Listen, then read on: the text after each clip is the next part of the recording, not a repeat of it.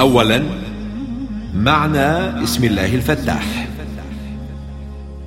معنى اسم الله الفتاح هو صيغة مبالغة من الفتح أي كثير الفتح على عباده. الفتح هو حل ما استغلق من الأمور الحسية والأمور المعنوية.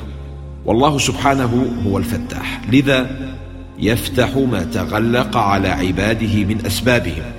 يفتح كل الأبواب. أو يفتح ما استعصى عليهم من الأبواب. الفتاح اذن إما مبالغة تكثير أو مبالغة نوع فهو يفتح الأبواب المغلقة الكثيرة كما وكذلك يفتح مغاليق أصعد الشدائد نوعا. الإغلاق عكس الفتح وهو مصطلح شرعي. في الحديث لا طلاق في إغلاق.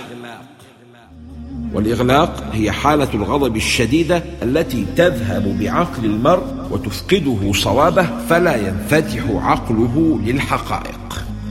قد يكون الإغلاق في الحياة الزوجية فتنتهي بالطلاق وقد يكون الإغلاق اقتصاديا فتكون الحاجة شديدة والفقر مدقعا ووسائل الحياة منعدمة وقد يكون الإغلاق اجتماعيا فيكون الهجر وقطع الأرحام.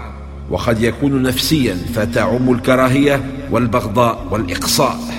وقد يكون ايمانيا فتكون القلوب غلفا أمام أنوار الهداية. هي حالات إغلاق كلها تستدعي فتح الفتاح.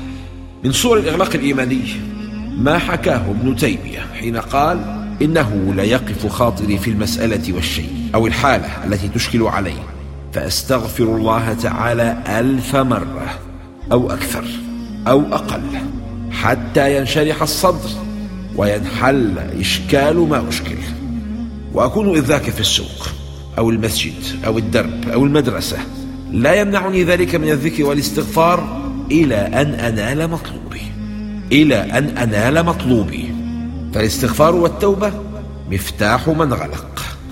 قال ابن القيم وشهدت شيخ الإسلام قدس الله روحه إذا أعيته المسائل واستصعبت عليه فر منها إلى التوبة والاستغفار والاستغاثة بالله واللجء إليه واستنزال الصواب من عنده والاستفتاح من خزائن رحمته فقلما يلبث المدد الإلهي أن يتتابع عليه مدة وتزدلف الفتوحات الإلهية إليه بأيتهن بدأ.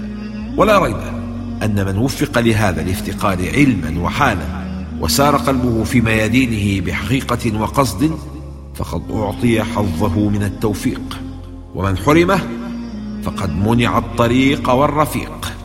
فمتى أعين مع هذا الافتقار ببذل الجهد في درك الحق فقد سلك به الصراط المستقيم وذلك فضل الله يؤتيه من يشاء والله ذو الفضل العظيم.